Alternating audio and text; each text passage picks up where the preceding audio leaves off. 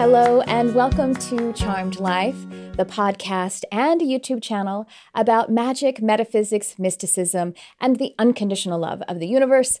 I am your host, Trisha Carr. I am a spiritual teacher. I am also a multidimensional channel and medium, animal telepath, and hypnotherapist. And I'm very excited about this episode. And if you listen to me regularly, I know I say that every time, but this one was really so much fun for me because my very special guest and I have so much that we have in common for interests so far as Western mysticism is concerned and also just magic. And so, my guest is Damien Echols. He is the author of the New York Times best-selling book Life After Death, co-author of Yours for Eternity. He co-authored that with his wife, Lori Davis. And also in 2018, he published High Magic, a guide to the spiritual practices that saved my life on death row. I read High Magic and I am in the process of reading his brand new book, just published this week Angels and Archangels A Magician's Guide. I'm not going to convince you about buying that book or checking out these books because I think you're going to really just love it as you listen to all that Damien and I get to talk about in this episode.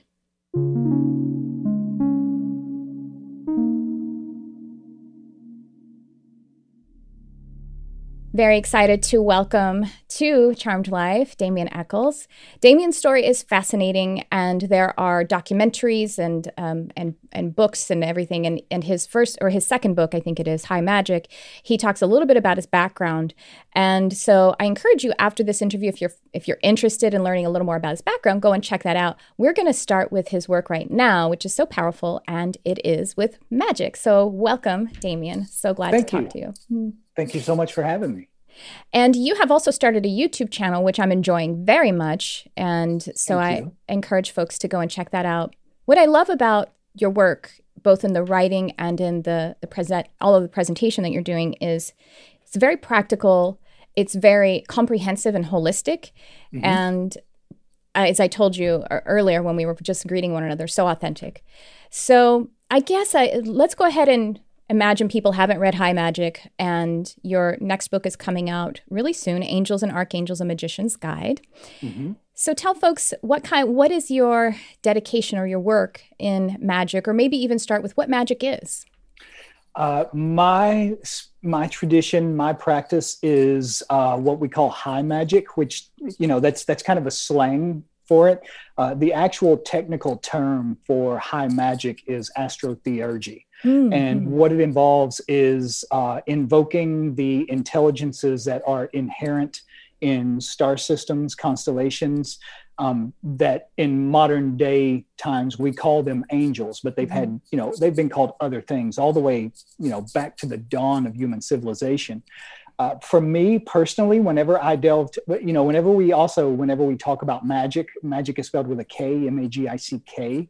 Uh, the K is added to the end. Most people now, are, in, in spiritual traditions at least, are familiar with the the concept that when you see the K at the end, that was sort of added to so that whenever you see the word, you can differentiate it from sleight of hand. Mhm. You know, stage magic, pulling rabbits out of hats, or Mhm. sawing someone in half, things like that, uh, which is part of the reason it has the K. Uh, but the K was actually added by a magician uh, that belonged to the Order of the, the Golden Dawn. Mm. His name was Aleister Crowley. And the reason he added the K was also so that whenever you saw that, you would know automatically that you were talking about an ancient Sumerian tradition of Mhm. spiritual development. Well, we can't pass by Aleister Crowley uh, that easily. he is a, a very interesting character. Um, I uh, so I am studying right now the Law of One, the Ra Material, and they actually asked Ra about Aleister Crowley in that work, and the way that Ra described it. And sorry, I'm passing real fast through these concepts because I don't want to derail our conversation. Was just basically that Aleister had some had some of the real stuff going and then kind of just got a little bit derailed by some ego and some some other darkness and and whatnot. What do you think about some of what is reported that he got up to with having, you know, I heard something about like, you know, as a, a young man or a young boy sex slave in his closet and all this kind of crazy stuff. what, what, think, what is your yeah, take on all of most of that kind of stuff? Whenever you actually start to do the research into it, you find that there's almost no truth to Mm. hardly any of it. Interesting. Um, it's mostly written by people who did not have any understanding or concept of what he was even talking about. Uh-huh. You know, whenever you're like what you cannot just read his his writing, his books. Mm-hmm. Very few things. He he produced very few things which are surface level reading material. Most of it is sort of uh, like I hesitate to use the word code, but that's sort of what it is. You mm-hmm. have to have passed certain benchmarks within magic to even be able to understand what you're reading right. you know um, and, you could go into things for example like uh, you'll hear a lot of accusations that he was into human sacrifice mm-hmm. and, and, they'll point to specific things in his writing to bring mm-hmm. that up Mm-hmm. What they don't comprehend or what they don't understand is is if you don't have a background in things like Western ceremonial magic or Eastern tantra and all sorts of other things, um, you don't even realize that what he's. Keep in mind that at the time he's writing this stuff, it is illegal to write about sex in mm-hmm. England. Mm-hmm. He could have been thrown in prison for it. He is writing about tantra when he is talking about when he uses phrases like uh, sacrifice, he is talking about an orgasm that is um, done as a ritual act for the purpose of expansion of consciousness versus procreation. Right. Uh, I think it is really, really hard to find things that are written by people that are connected to his lineage or tradition that have a very strong, deep understanding of what he's even talking about. For people who want to really know, who really want to explore this subject, and keep in mind, this is not like a light, um, you know, breezy, read a book and suddenly you understand type thing. Mm-hmm. This is a lifelong uh, commitment to study. I would suggest the order uh, that he began after he left the Golden Dawn, which was uh, it's usually called the AA. But a lot of people, whenever they hear AA, will automatically think of Alcoholics Anonymous. Mm-hmm. That's not the same AA. Uh, the, the AA that Crowley um, started was called Astrum Argenteum, which means the Order of the Silver Star. Mm-hmm. So anybody who really wants to delve into what this work really means, um, that's where I usually suggest that they would start at. Mm-hmm. So it sounds to me like they tried to cancel Aleister Crowley, you know, the cancel culture that we have now. That yes, but uh, yeah. you know, at the same time, he did bring a lot of that sort of stuff on himself. Sure. Uh, in his own behavior, uh, uh-huh. and and in the way he like he didn't back down from anyone. Uh-huh. You know, he if if if people challenged him, he would usually antagonize them and make the situation worse uh. because and, and, part of that also ties into the fact that he was trying to get magic out to um, a mainstream or a wider audience keep in mm-hmm. mind magic is a tradition that up until very very recently was not something that the masses had ac- access to you know mm-hmm. when you're going magic, the Crowley tradition of magic is very, very tied into things like, for example, the history of the Bible, which mm-hmm. most people don't know. But when you're talking about, for example, the Old Testament of the Bible, you're talking about a book that is written for kings, by kings, about kings. It mm-hmm. was never meant to be read and understood by the common person. This was something that you were only going to be able to understand what you were even reading in one of two ways. One is if you were born into royalty or aristocracy, which back in those days were, you know, most people couldn't even read. The only mm-hmm. way you were going to be able to read and write is if you were born into one of those royal aristocratic families, or if you were part of a tradition that passed down sort of this key that allowed you to decipher what this information was about. And I'll give you an example of what I mean. Like when I said that magic is about astrotheurgy, uh, magic basically gave birth to every religion in the Western world. What astrotheurgy is, is the study and practice of developing and changing our consciousness with celestial energies and intelligences. When you're looking at, you know, like in the Bible, for example, when you're talking about things like Jesus and the 12 disciples, you're talking about the sun and the 12 constellations of the zodiac. Mm-hmm. A lot of the stuff in the Bible that most people don't think makes sense, like say a man uh, being born of a virgin, it's because we've we usually don't have the key to understand that. For example, you're talking about the constellation of Virgo. Mm-hmm. You're not talking about a woman uh, who's never been married or never had sex or whatever it is. Um, so you go from the Old Testament, where very, very few people, you know, like the basically now what we would call the 1%, mm-hmm. had access to this information. That's why magic was called the science of kings or the royal science. It is the science of becoming a king. So that's what the entire New Testament was about. When Jesus comes along, the point of his work is to take this, this incredibly powerful tool uh, and take it out of this the hands of this very elite strata of society and bring it to the masses. That's mm-hmm. what the work of Jesus was about. Mm-hmm. Crowley was in a lot of ways trying to do the exact same thing. He was trying to take magic out of this rarefied environment and give it to anyone who wanted to take a crack at it. You know, he said magic is for for the butcher, the baker, and the candlestick maker. Mm-hmm. Basically, anybody who has the intelligence or desire to practice this should be able to to try it, to do it and the symbolism as you're talking about or written in code and uh, thinking about how you can't really uh, you, there, there are layers. There's a sustainable path uh, a natural path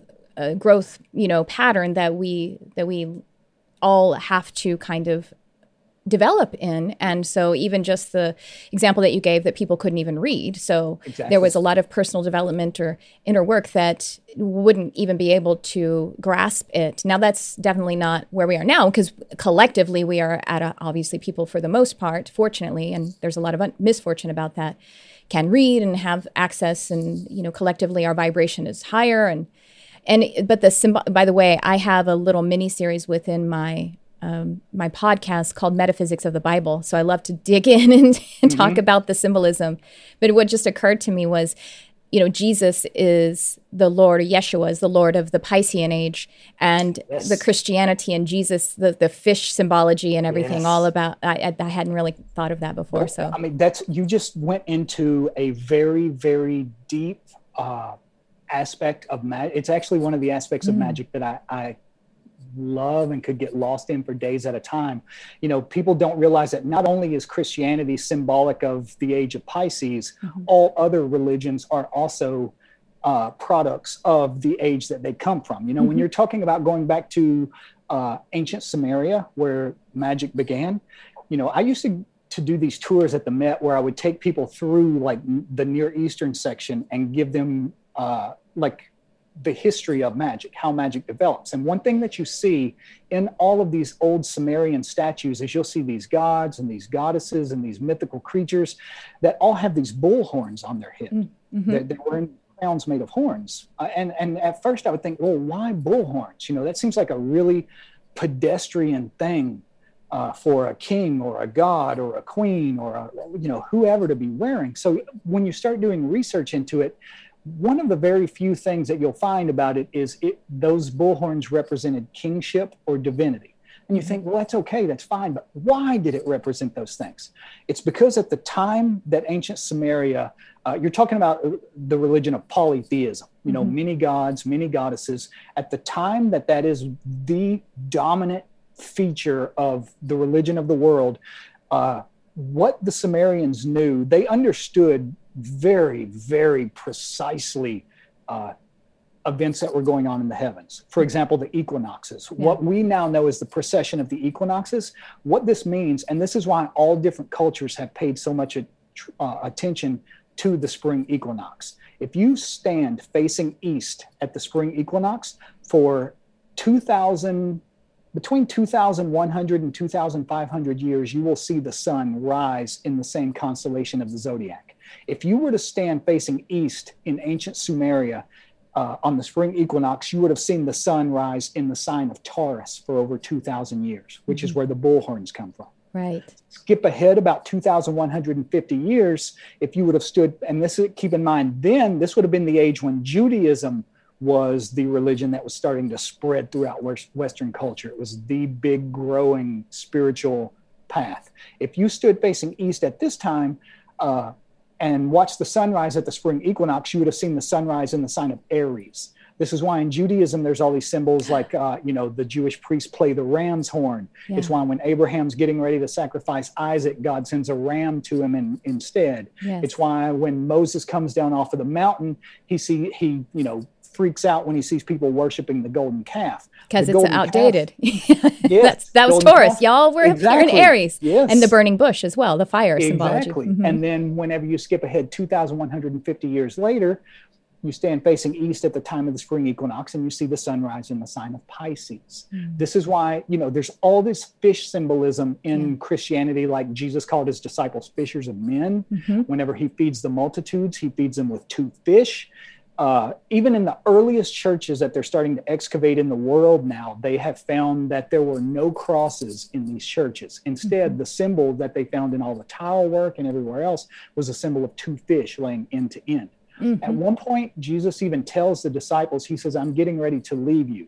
They say, Well, what do we do when you leave? He says, Follow the man with the water pitcher into his house. Well, men did not carry water pitchers in those days. That was considered entirely women's work. However, the sign of Aquarius, which is what the sun would be going into next, is symbolized by a bearded man holding a water pitcher. Wow. All of these religions are about the stars. Whew. I'm just like I'm exploding. It's so good, such good stuff. Well, you know what else this reminds me of? Of the ages, the uh, the ruling ages, is uh, the statue in Daniel eight. I get fidgety when I yes. The statue in, da- in, Daniel eight is really talking about all the different ages, ending at the mm-hmm. feet with the the ten toes, which are like the mm-hmm. splintering.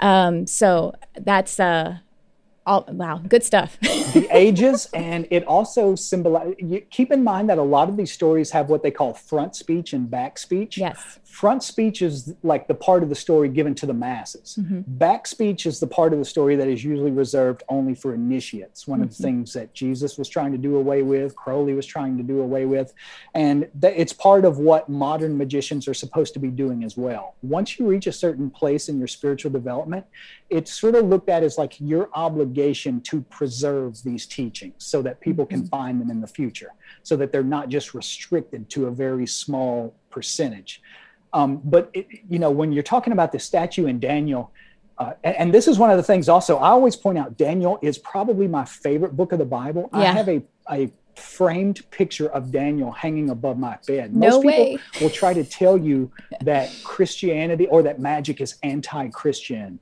or that you know it's the opposite of Christianity. If if you read the book of Daniel, right there, it tells you as plain as day, it calls Daniel not only a magician, it says he is the master of magicians. Mm. And it says the way he becomes that is because when he is a child, the king Nebuchadnezzar has him sent to be trained by the Chaldeans, which mm-hmm. is what they called the Sumerians, these priests who studied the stars. So he sends Daniel and all these other young boys to study under these Sumerian astrologers and magicians.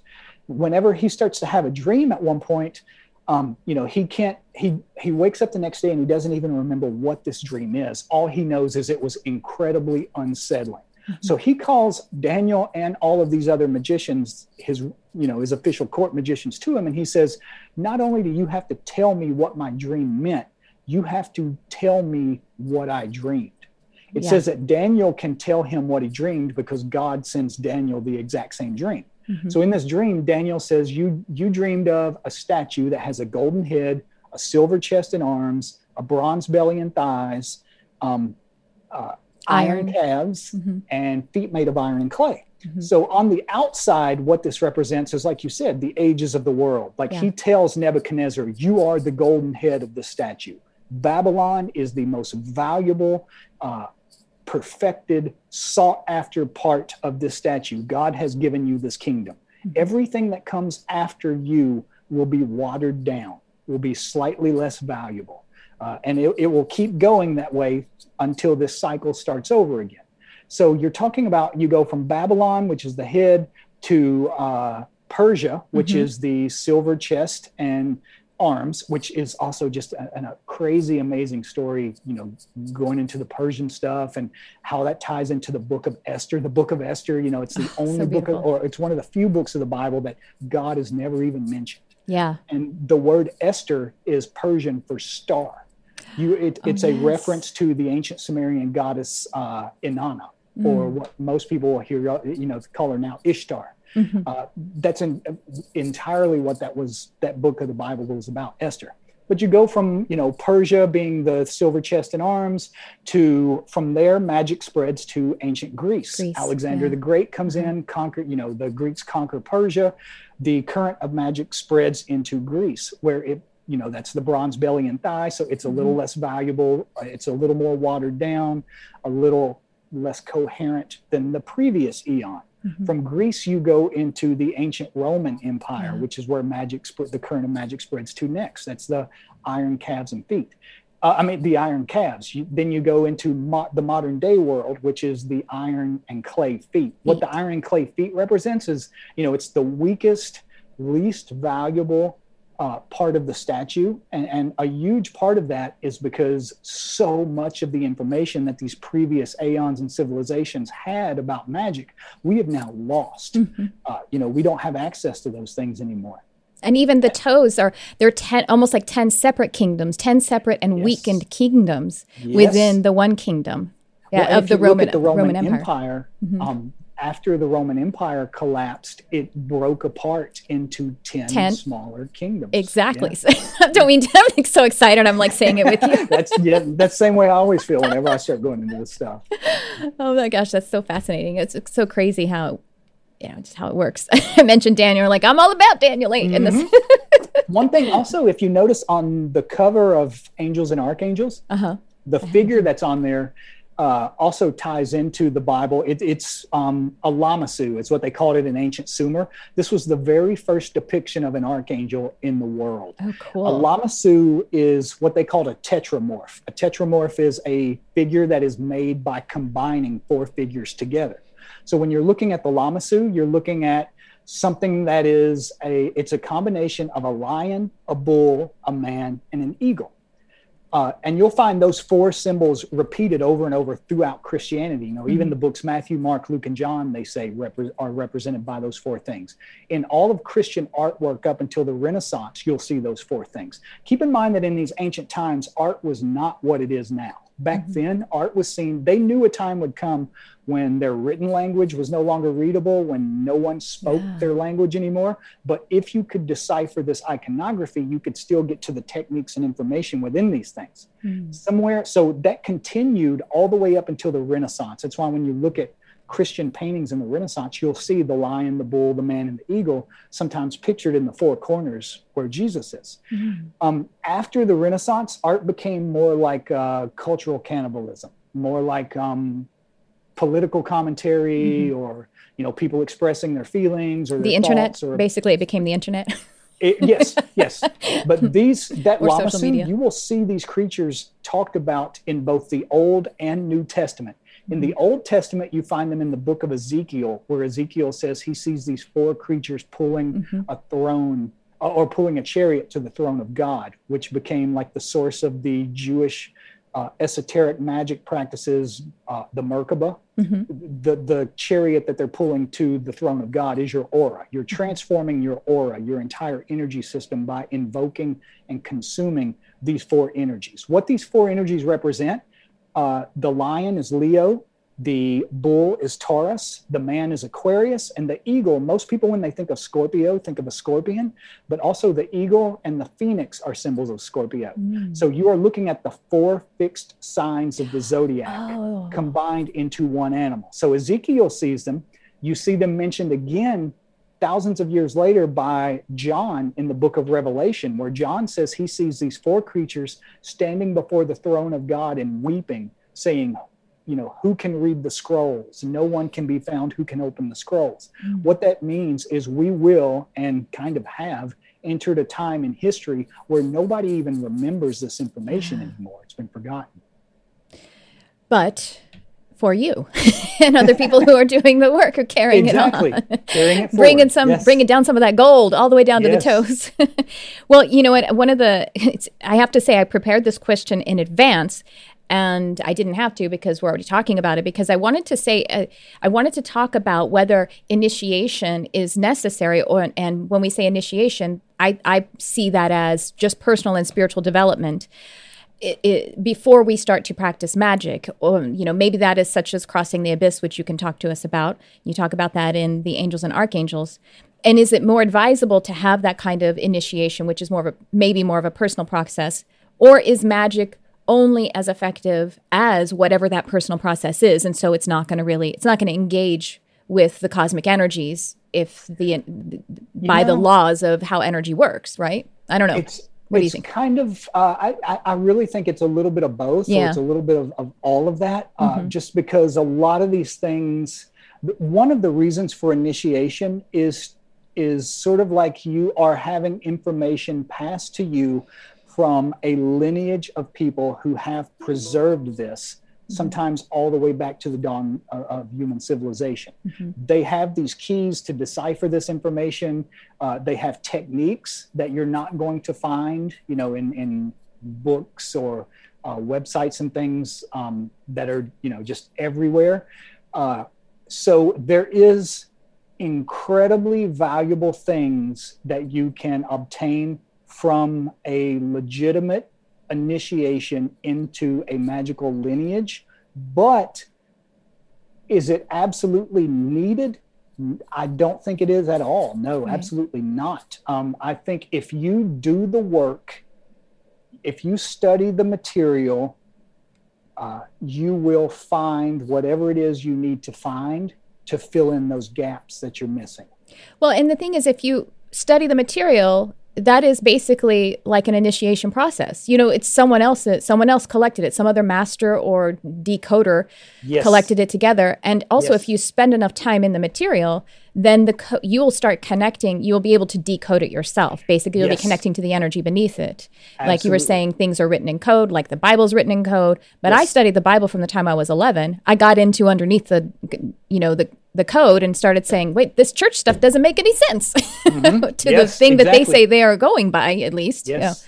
You know, that that is absolutely true. Uh, mm-hmm. usually, what I'm referring to, I guess, about the things given to you, sure. uh, for me, for example, were things that I didn't find information on in other places. Yeah. Like, for example, when you're talking about uh, the 72 angels of the Shem HaMephorash, mm-hmm. or what they call in magic the Shem operation, just because it's such a mouthful to say that, and how that ties into things like, for example, you know, you find the number 72 repeated over and over throughout. Uh, you know, for example, in the in the Gospel Islam. of Luke, they say that Jesus has 72 disciples, mm-hmm. or in the book of Abramelin the Mage, which is one of the big most influential books in magic uh, that is, uh, you know, it's basically the process of how to come in contact or how to attain the knowledge and, and conversation of the HGA, what they call the Holy Guardian Angel. Mm-hmm. Uh, it says in there that uh, Abramelin at one point goes to give money to 72 poor people.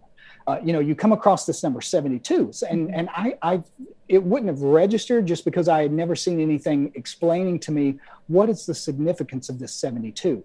Mm-hmm. Uh, it the only way that I found out about that was by coming in contact with. Uh, I was fortunate enough to come in contact with a um, an order of practicing magicians and alchemists uh, based in Europe who had ties to some of. I mean, this this material was a very deep foundational part of their practice. And it was like they gave me things that all of a sudden I was like, oh my God, why didn't I see that before? Or suddenly all this other stuff started falling into place that I never would have. Well, I won't say I never would have been able to figure it out on my own, but they perhaps saved me 10 to 20 years of floundering around and, and struggling uh, by giving me things that brought all of this stuff into perspective. Mm-hmm. I love the, you know, I fell in love with numerology again by studying the Bible when I was a kid. Because when I was a kid, that was the only paradigm that I knew for spiritual development. I grew up mm-hmm. in Texas, and my family didn't take me to church. I took myself to church, and so that was my that was my paradigm. That was the way I knew to develop spiritually. But I love the numerology in the Bible, or numerology in all kinds of all of the different sacred texts and traditions and rituals. Mm-hmm and um, well, the 72 to me, right off the bat, uh, seven is the number of spirituality, both inner and outer. Two is the number of love. And then together they come to nine, which is about the harvest, which is the full maturity and humanitarianism and unity. Mm-hmm. And so that makes a lot of sense to me. I would well, love usually, to, yeah, go oh, ahead. No, no, you go ahead. I was ahead. just going to say that usually um, 72, mm-hmm. what we're doing with it in magic, you know, mm-hmm. like I said, all of this goes back to the stars. It's mm-hmm. all based yeah. on the study of the stars. So, right. you know, we have the 12 constellations of the zodiac, mm-hmm. and there is a, an archangel, which is the intelligence behind all 12 of those constellations. Mm-hmm. Well, if you take a constellation of the zodiac, it can be split into three equal parts of 10 degrees. So each of those 10 degrees also has an intelligence uh, that presides over it. So now you mm-hmm. have the 12 constellations of the zodiac with their 12 intelligences. And if you split each one into three equal parts of 10 degrees, you have 36 more. So these 36 are the angels of the decans. Well, if you take those 10 degrees and split them in half, you have 72 which are you know further divisions of every constellation of the zodiac. And these 72 uh, portions of the zodiac also have intelligences uh, that preside over them. So when you're going through these invocation rituals and you're invoking all of these intelligences around you you're doing several things simultaneously. You know you're you're uh, interacting with this energy you're absorbing it but you are also on a very deep level triggering something in your psyche mm-hmm. because if you have just invoked every constellation uh, and and every decan of the constellations and and every you know split them down into 72 portions all around you what you have just said to your consciousness is i am the center of yes. the universe yes yes and you're invoking really the consciousness that is you know your own consciousness that is those parts as well uh, yes. yes. And so Absolutely. that's why invocation, we just talked about this yesterday in the class that I taught.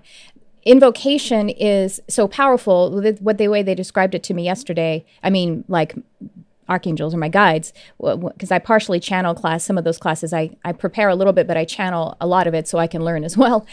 And what they were saying about invoking archangels or invoke, invoking some kind of cosmic master or um, egregore, as uh, I mm-hmm. want to talk about in a sec, then you are invo- you're invoking that of yourself. You're creating yes. the frequency that is true about you, and yes. they meet you the rest of the way because they are also real, and they meet you the rest of the way, and grace takes care of the rest. And yes, and, absolutely. And so, absolutely. what they were talking about yesterday, I want to share with you was because we have this human concept of doubt, and particularly people who are interested, who are kind of studying some of the law of attraction and everything, and we think that oh, if I have doubts, it's not going to work, and that's I'm sure this is this is definitely a part of magic too. The the way they explained it to me yesterday was just having doubts is just your intelligent energy recognizing other probable, possible, and you know parallel realities, yes. but they don't run you. You run them. And so yes. you just choose not to run that program, basically, and that's yes. fine. absolutely, absolutely. And and I've found that you know there are things. I, I, I, it's like when you're interacting with these intelligences that we're calling angels and mm-hmm. archangels. It's they are for some reason i you know i have found them to be more effective than any other kind of magic that i that i ever tried previous to that you know it's like you yeah. automatically start seeing changes in yourself in your environment mm-hmm. and it's like if you do use it for like some sort of manifestation purposes it seems like it comes about so much more quickly and harmoniously and more powerful than than anything that i tried before that um but you know going back to what you were saying a second ago about the thing inside yourself, it's like you're mm-hmm. the way we look at it in, in magic is uh, you're working with them on two different levels simultaneously. Yes, there is the external, you mm-hmm. know, yes, these things have existed long before we were born, but at the and, and you are working with them on that level of reality, you know, as an independent, uh, separate individual consciousness from your own. Yeah. But at the same time, there are parts of your own psyche and soul that correspond to those outer intelligences. So you're you're kind of working on them outwardly and, like you said, inwardly in yourself at the exact same time. Uh, mm-hmm. and, and, for me, you know, you're talking about doubt and things like that. For me, it was like I would go back and forth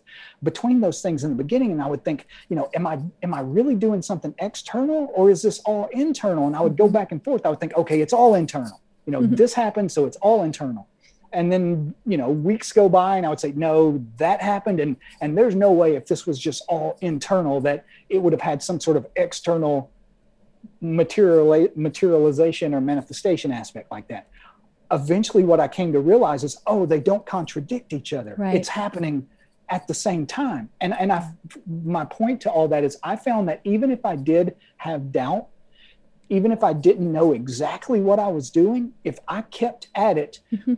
These things, if you take a step towards them, they will take 10 towards you. So yes. you can have doubt and it will still work. Yes, that's the that's like the grace. Like they will rush in.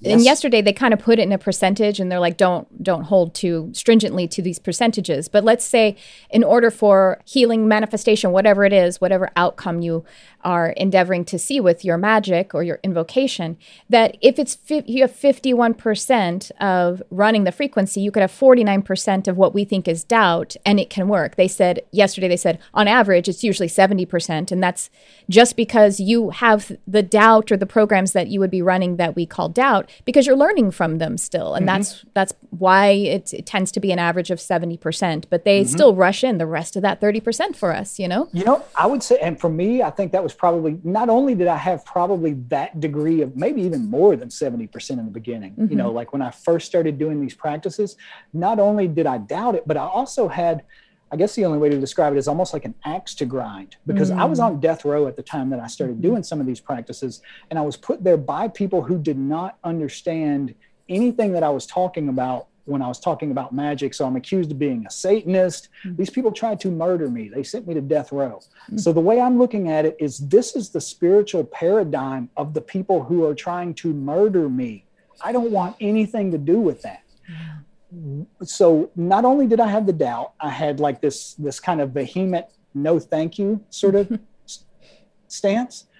But when I actually forced myself, I, you know, it's like, what do you got to lose? Mm-hmm. So I started doing them. And when I saw how effective they were, the doubt started to, the, that rate of doubt started to drop like crazy until over the years, I think I reached a point where, you know, I would probably be more surprised if something didn't work than if it did right. Uh, you, you, reach a you know you can you can have a ton of doubt in the beginning and this is one of the reasons you know when you're talking about manifestation i think it can come off sometimes sounding kind of shallow. Mm-hmm. like people think you know oh that's the extent of your spiritual practice is trying to manifest something in the world. That's not very deep. It's not very holy. It's not very sacred.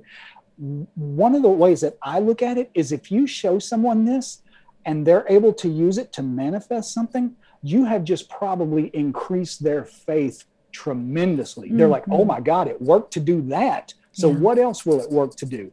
It's like the more success you have, the more your your level of doubt starts to drop or at least that was that's how it was for me personally yeah it's like the the pro you know humans are we're well there's power in the paradox that's what you're kind of what you're getting at you know the, that every this universe is a paradox because there's the creator or the you know the source of all things which if it's the source of all things it's also nothing so in order mm-hmm. for it to experience anything it had to have a thought or a word or a movement and that's what we are and yet mm-hmm. we're all one you know what i mean like la you know that's mm-hmm. it's it's there's power in the paradox but if, if you go down to the atoms atoms have you know positive charge negative charge and a neutral charge and the neutral charge is that masterful position so with um with the the doubt um kind of concern, it does seem to go away because humans like humans are about a journey. And for me, with the like with reading, with intuitive reading, and I do animal animal telepathy and all of that. That's one model, or even just teaching, where before I go up, I might be like resistant, doubtful, all this human stuff. Like, who says what a what crazy person says they can talk to a dead animal? You know what I mean? Like that's insane. Mm-hmm. I'll have that little voice, but then the experience of all the times of every single time it just happens talks me into it. I mean, my ego, I can talk my ego into it to just shut up and, you know, get on board. And it's mm-hmm. that experience that just becomes the evidence that makes yes. it, it helps yes. you to just set the container for yourself. And, and I do kind of the same thing you were talking about a while ago about like you only, you don't completely prepare for, for whatever you're going to teach yeah. because you want to leave room for, you know, that influx, that, yeah. that energy to speak through you. But what I I would say I probably prepare for whatever class or uh, audio program or whatever it is I'm going to do. I probably prepare maybe 10%. mm-hmm. What I usually do for the rest is I Listen. will start doing invocations mm-hmm. uh, sometimes several days beforehand for uh, angels and archangels that are associated with the planetary energy of Mercury, because Mercury mm-hmm. is always about, you know, conveying ideas and, and expressing information in a way that other people can understand, things like that. I will start doing invocations of, of angels of Mercury saying, you know, help me. Yeah. Let, let me do whatever needs to be done. Mm-hmm. Nine times, if, if I do that, not only nine times out of 10, you know, I walk in and it's like just blah, like all this stuff just comes out of me. Yeah. But it's also like at the end of it, I'm like, where in the hell did that come from? you know, that was amazing. So it's and like it's cohesive. Said, it's like, Weirdly, it's cohesive. That actually makes yes. sense. And you're like, oh, yes. okay. And it's like you do learn from it. Yeah. Yeah, and I've noticed I've played around with it and I've done like extensive outlines for teaching, but then when I'm actually going to do it, I'll not look down at the outline because mm-hmm. it's going like you say and then i look down and i scan and it's like oh oh oh oh we did that oh we actually went beyond that and so it almost mm-hmm. is like falling yeah deep. it's the same thing and it, you know for me too it's like i i don't like teaching i like learning Oh, okay. So whenever, whenever I, I was like, "Come on, way, man!" it's like I kind of get the best of both worlds. Right. Yes, you are teaching something, but at the same time, it's like for me at least, I'm learning yeah. at least, you know, 50% of, mm-hmm. of whatever I'm, I'm teaching, I'm learning it at the same time. So it's kind of an amazing experience. When you yeah. experience that, it, it hooks you with, with working with angels and archangels. It makes you want, want more and more and more of it. All right, so I have a couple of a couple of things I want to talk about was it concerns angels and archangels. And so first of all, as we actually I don't think we said this on the podcast. We were just talking about how the archangel energies or the angelic energies are like the western path to enlightenment which is uh, what you talk about in the book angels and archangels and just to you know mentioning that the other you know like on the east they have the hindu pantheon of gods and goddesses and mm-hmm. it's an organization of of uh, basically code that they use to connect with somehow to those same energies. And mm-hmm. so and that that's always been important for me in my teaching while I favor the western path because that's how I came up. I mm-hmm. also mm-hmm. felt constrained by the religion that is associated with it. So I always got to kind of stay awake in it. you know what mm-hmm. I mean? And so you talked recently about egregores, which I found so helpful because I teach about thought forms but there's the individuation of having your own personal energy of thought form and then the egregore energy. Yes. Talk about that, man. okay. So, you know, uh, probably I love having your, a word for your it. listeners are going to be familiar with thought forms. A thought mm-hmm. form is basically like a whatever whatever shape you put it in, whether you put it into the shape of an angel or uh, even just a sphere, like a glowing ball of energy that you sort of program for a specific purpose and then release it. You know, you putting energy into something for a specific purpose and then let it go to do its job. You know, there's names. You you can say you're doing all sorts of things. You can yeah. say you know you're doing energy work or you're doing meditation or you're doing magic. But essentially, what you're doing is creating what in magic we call a thought form, mm-hmm. which is like a pocket of energy that's been programmed to do something. Mm-hmm a egregore, on the other hand, is like a thought form created by more than one person. You know, like mm-hmm. Jesus says, where two or more mm-hmm. come together in my name, there I will be in their midst. Right. So an egregore can be made of two people's energy or it can be made through entire culture's energy. So this is the difference between like working with the Eastern traditions and the Western traditions is when you work the, one of the reasons that we work with the western traditions is because it forges contacts with the western egregores. Mm-hmm. so one of the things we're trying to do in ceremonial magic uh, is you know you have different benchmarks. In magic you have what the levels of training that you pass through. You have the first order the second order and the third order the first order is where you are taught all of the basic rituals, like the, the pentagram rituals, the hexagram rituals, the middle pillar, the rose cross, all of these sorts of things. The second order is where you take these rituals and start using them in a practical way. Now, by practical, I, it could mean anything from manifesting something, you know, better in your life situation, to uh, doing it for spiritual sustenance. What I mean by spiritual sustenance is you are in magic, we say the point of this practice, what we are reaching forward towards is completion of the great work. So you start doing magic saying, let me complete the great work within this lifetime. essentially is what you're doing. Mm-hmm. Well, in the second order, uh, once you start doing this work, like the pinnacle of the second order is what we call uh, attaining the knowledge and conversation of the holy guardian angel. Mm-hmm. Keep in mind, um, this does not mean what most people think it means when they hear phrases like holy guardian angel because you are speaking you are trying to read something that was written in code mm-hmm. you know this was written by orders that if you were given this stuff you were also going to be given other information along with it by the people that you're being initiated by mm-hmm. uh, what attaining the knowledge and conversation of the holy guardian angel is is you will forge a connection to the egregore that is behind all of the Abrahamic religions in the West. Uh, what Judaism, Christianity, and Islam all refer to as God.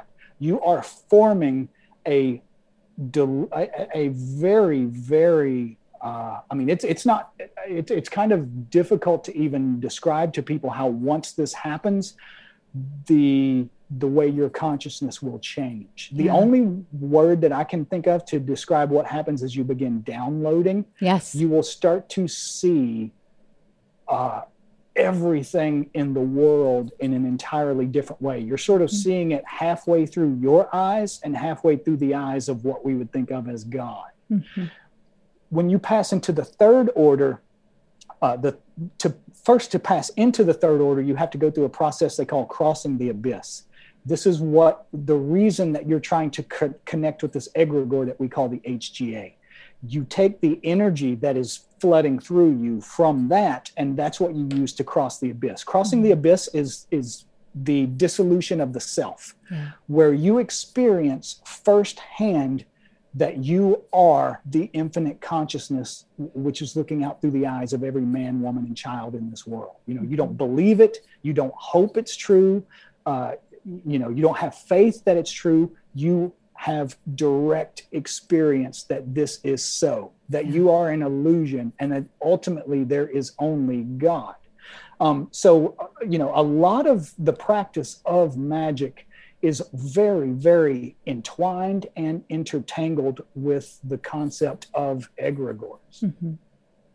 And the idea, so egregore is like a collective thought form, and I love that. Yes. We have a word for it. And if you think about it, I always talk when I'm teaching about um, whether it's angel, archangels, or I'm teaching about masters, or even if we're teaching about like interdimensionals, like cosmic beings, like the Pleiadians, or anything like that. That really, you know, like names uh, are, are really just a human concept because we're so mm-hmm. focused, mm-hmm. you know, fast, you know, we're so um, like really even addicted to language and that's why language is is limiting it. Language even all of the words are really just myths that are pointing to expansive energy beneath it. And mm-hmm. so like the name michael archangel michael he's not limited to that. He's not limited to the colors we associate with him. He's not limited to you know the sword that we know he yes. has or that he's the direction of south. But that helps us to hook in. Those are the portals yes. through which we can connect our energy to the knowledge of it. And exactly. and so you, you were saying like if we invoke, we start like maybe we start with Archangel Michael or whoever your HGA is.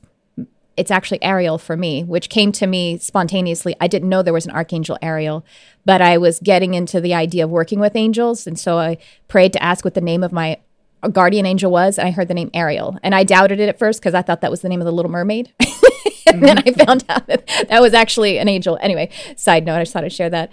Um, but yeah, if you're working with Michael, you're kind of starting when you're first starting to work. You were saying like you kind of are working with your own thought form of that energy. And then at some point you get to the egregore, you connect to the egregore, ener- egregore yes. energy. I'm saying it wrong. Yes. Can you explain that a little bit better than I just did? uh, it, it, it's kind of hard to describe until mm-hmm. you actually perceive it. You know, when mm-hmm. you're talking about magic, uh, if you're familiar with the teachings of Rudolf Steiner, yeah. you know, he was a guy that started off in theosophy and then eventually mm-hmm. branched off and went his own way. But there was an amazing description he gave one time where he was saying, what we're doing with these techniques is we are developing uh, um, faculties of perception that are dormant within most people. Mm-hmm. You know, mm-hmm. when we're talking about the physical level of reality, we perceive it through our eyes, through our yeah. ears, through the sensation of touch, through taste, all of these sorts of things. Well, we have those equivalent faculties on the energetic level of reality, mm-hmm. but they are uh, basically what's the word atrophied Mm-hmm. Uh, you know, we've never utilized them, never, yeah. never, you know, forced them to function. So a lot of what we're doing through these practices is forcing those senses to develop, uh, mm-hmm. so that we're able to perceive these energies. Whenever you do start to be able to perceive this energetic level of reality, one thing you will realize is that um, the more you do these invocations, the stronger they seem to become. Yeah. You know, in the beginning, like you're doing them at first, and you'll think, you know, I, am not really seeing anything here. I'm not detecting anything, mm-hmm. but you still get a result. You know, yeah. it still still seems to work, and you start thinking, well, would it have worked anyway? You know, is it just coincidence? um, the more you go along, the it's not i don't think it's actually becoming stronger. I think you are just becoming more and more able to perceive it. Yeah. And one of the things that you're able to perceive is that every single time you invoke even if it's just your own energy of like you know whatever angel it is you're working with every single time you do it you are still forming a little bit stronger connection to that external egregore Mm-hmm. And, and, you know, before I forget, also, if you're familiar with the work of uh, Eckhart Tolle, of course, um, yeah, that he was a part of my awakening. yeah, he describes egregores mm-hmm. amazingly well in his books, but he does not use that word. He right. calls them collective egos. Yes. So when you're talking about things, you know, we create egregores, like countries create egregores, right? Religions create egregores. Races create egregores. Uh, fans of sports teams create egregores. It's basically energy combined of, of all these different people who are who are focused on it. So, mm-hmm. you know, this is a concept that is pervasive throughout most spiritual traditions. It just has different different names to it. And I kind of yeah. think the way he describes it in some ways is a lot simpler than a little clearer. I, I remember yeah, him yes. in the power of now, I think it is. He's he's talking about when a he's talking about the pain body and mm-hmm. so that's basically like an egregore we have your own exactly. thought form that's personal pain, pain, body and then he was saying like with a, a woman in menses that around her cycle she could be connecting with the collective pain body or the egregore that has to do with womankind and perhaps yes. the pain and suffering that the womankind has been through um, but you could also connect to the egregore of the joy and you know elation of being you know of bringing life, you know, bringing children through. So um, yeah, that collective, coll- or even the collective unconscious, as Jung talks about, the, mm-hmm. the collective consciousness. Another another thing is it, we even have egregores in sort of superstitious ways, where you have these different experiences where everybody saw, you know, the the the the half man, half hoofed animal that eats babies in the woods. You know, they somehow all they actually thought they saw this, but it's because of that egregore. Uh, egregore con I keep saying it wrong. Egregore concept or the chupacabra or something like that. People are yes. having a collective experience about something. Yes, and that's also uh, in in Tibetan Buddhism. Mm-hmm. I think they have like an incredibly amazing practice in Tibetan Buddhism for working with and creating thought forms and egregores. You know, for example, one one uh, teaching that I came across one time was about how this Lama would get his students together and he would tell them about this horrific demon Mm-hmm. Like he would describe it in exquisite detail so that while he's talking about, you know, how horrible it is and what it does and all this sort of thing, he's making them see it like very clearly mm-hmm. in their minds. And anything you see clearly in your mind, you're feeding energy to. What's right. it that saying they have about where attention goes, energy mm-hmm. flows? Mm-hmm. So they are creating a horrendous thought form, which they will then start to see they will they'll start going to the lama and saying i saw this demon. I finally saw it this demon you've been telling me about. Mm-hmm. and the lama will say good. You created it. Now it's your job. The next stage of your practice is you figure out how to get rid of it. Yeah.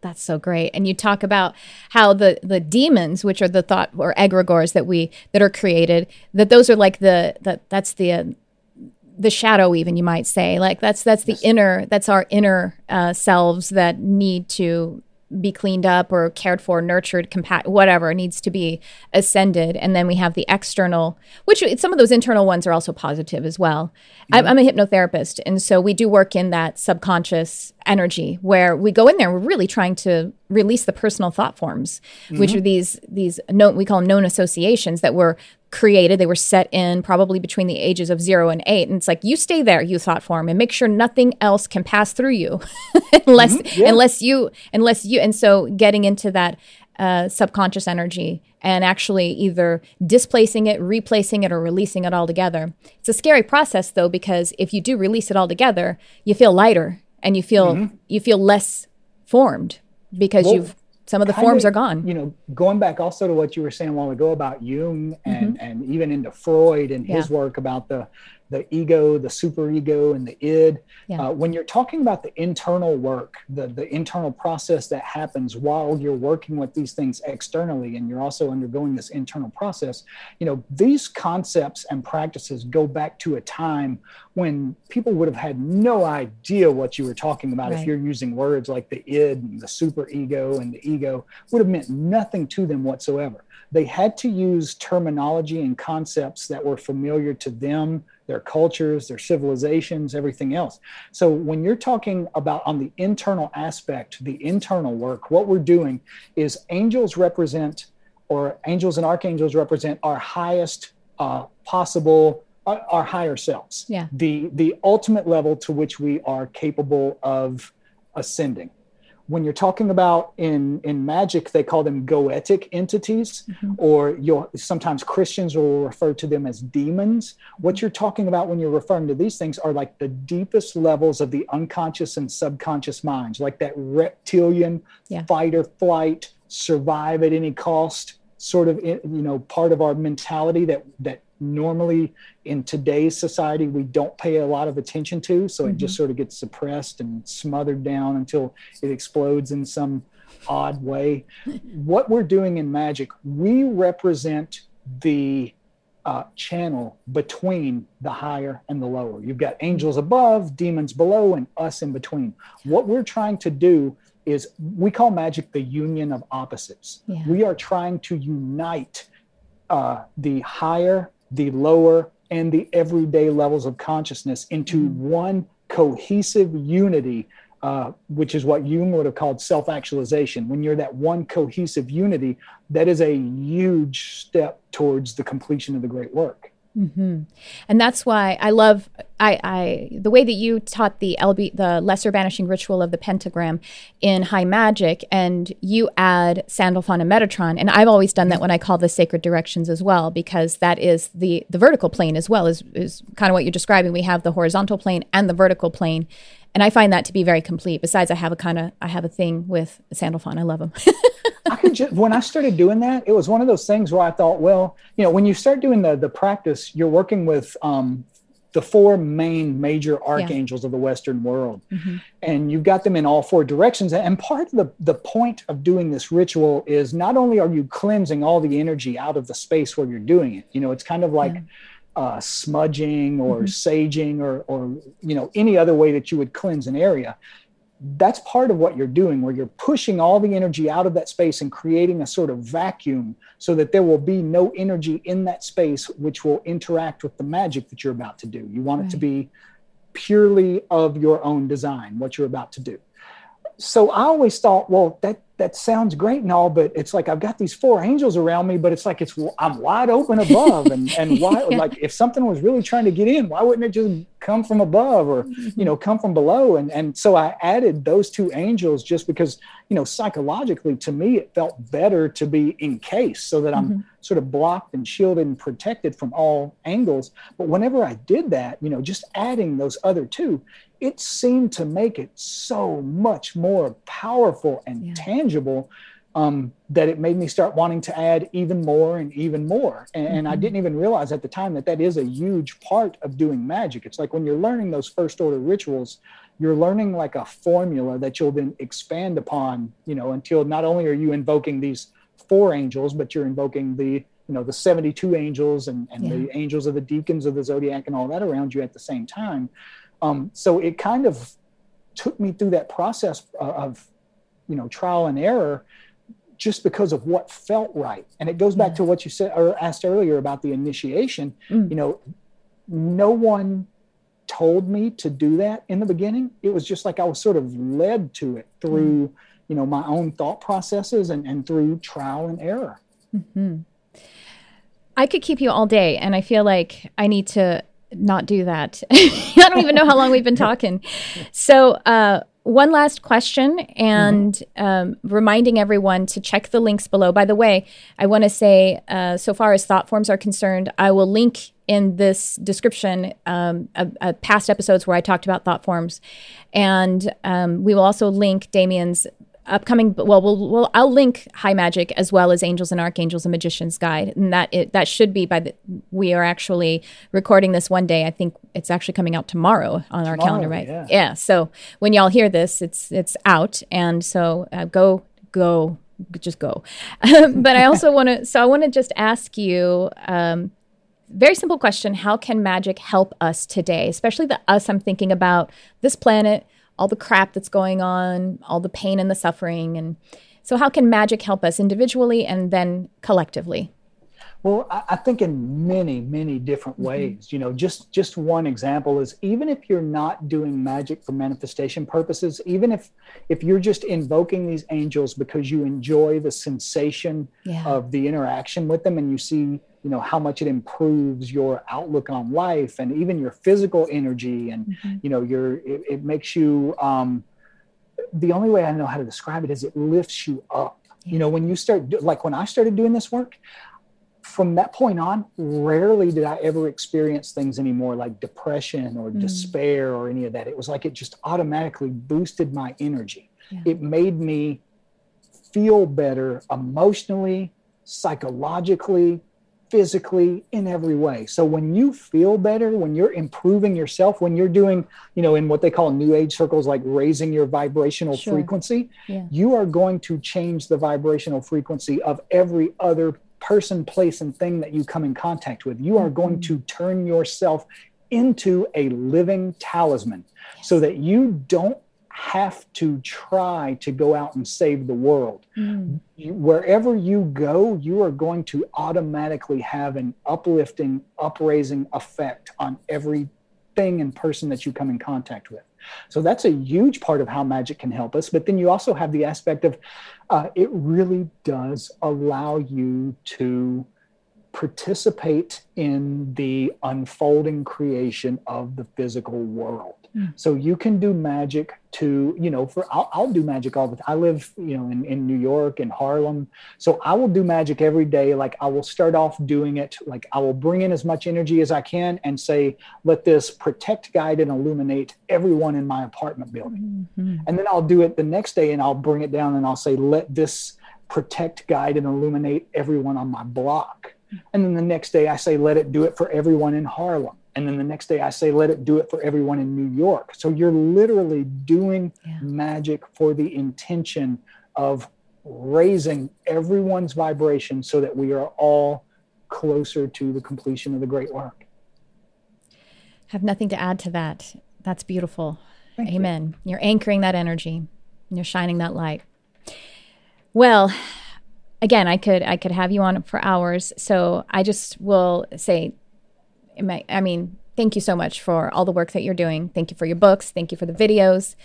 And um, check out also pretty soon. Uh, the Sounds True course will be out. So y'all keep an eye out for that. And you know what? Uh, if, we'll keep in touch and I'll make sure that I give it a shout out so people can go find it because I think that's going to be powerful. absolutely love that. To me, it's like these are the only kind of conversations that matter. Amen. Everything else to is me. just stuff you get through in mm-hmm. order to get back to this. So, you know, not only do I appreciate you having me on just for, you know, getting the word out about magic and about the books and things like that, but also just because uh, it makes me enjoy life more. Thank you for that.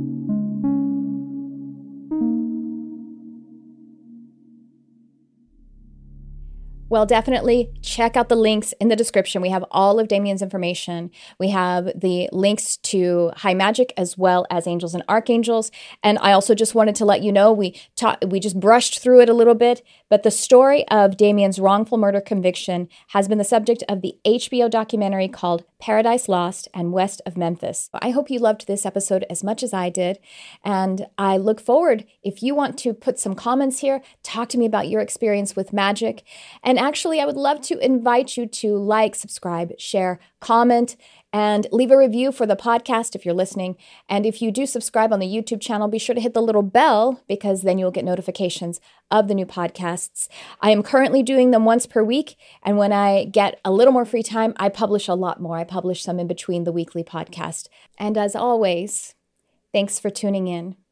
I love you, whoever you are.